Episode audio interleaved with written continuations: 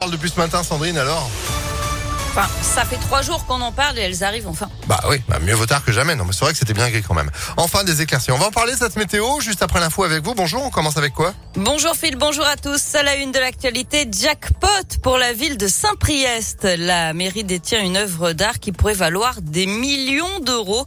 Ce soir, au conseil municipal, les élus vont valider la mise en, aux enchères d'une huile sur toile de euh, Gerhard Richter, acquise en 1988 pour moins de 100 000 francs. Mais le peintre allemand, encore vivant, a vu sa cote exploser et le tableau a pris de la valeur, beaucoup de valeur.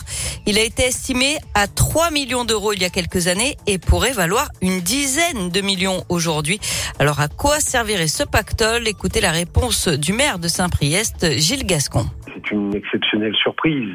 On avait lancé quelques gros travaux dans le monde de la culture cypriote, dont le, la, la, rénovation et la modernisation complète de notre théâtre. Donc cet, euh, cet argent sera le bienvenu, ainsi que notre, notre cinéma, notre médiathèque. Donc on va répartir, je pense, à part égale en fonction du montant qui sera récolté, euh, le fruit de, de, cette vente sur, le, sur la culture cypriote. Et huit autres tableaux appartenant à la municipalité seront aussi mis en vente à cette occasion. La peinture de Richter en sécurité dans une banque devrait être exposée ce soir lors du conseil municipal.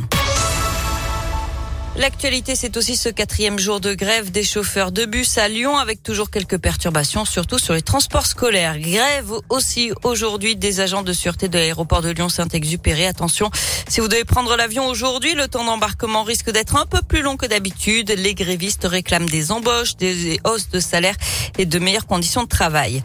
Première nuit en prison pour Bernard Prénal, ancien prêtre condamné à 5 ans de prison pour agression sexuelle sur euh, mineurs commis dans le diocèse de Lyon dans les années 80 a été arrêté hier et incarcéré dans la Loire.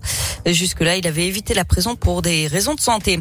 Et puis, c'est aujourd'hui la journée de lutte nationale contre le harcèlement scolaire. Un élève sur dix en serait victime chaque année, soit entre 800 000 et 1 million d'enfants. Le gouvernement doit notamment dévoiler un plan d'action, alors que le ministre de l'Éducation nationale, Jean-Michel Blanquer, a déclaré hier vouloir en faire une grande cause nationale. Aujourd'hui, deux numéros verts sont déjà en place. Le 30-20 pour les victimes ou témoins de harcèlement et le 30-18 pour les cas spécifiques de cyberharcèlement qui toucherait près d'un enfant ou adolescent sur cinq.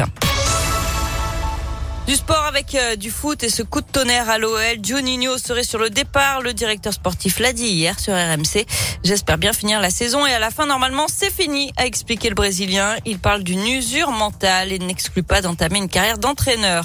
Sur le terrain, la Ligue des Champions, les filles de l'OL ont été battues 1 à 0 hier soir par le Bayern à Munich. Malgré la défaite, les Lyonnaises restent leaders de leur groupe. Enfin, c'est officiel, il n'y aura pas de supporters marseillais dimanche à l'OL Stadium. Déplacement interdit par le préfet. Supporters marseillais seront interdits de circuler dans le centre-ville de Lyon et aux abords du stade dimanche. Le match, lui, ce sera à 20h45. Et vous avez encore aujourd'hui et demain pour gagner vos précieuses places pour être en tribune. Ça se passe avec Impact FM, tous en tribune. OL, OM, c'est dimanche. C'est peut-être ce matin encore dans l'émission, cet après-midi sinon avec Antonin. Et puis à tout moment, impactfm.fr. Sandrine, merci beaucoup. Vous êtes de retour à 9h30. À tout à l'heure. Allez, c'est la météo.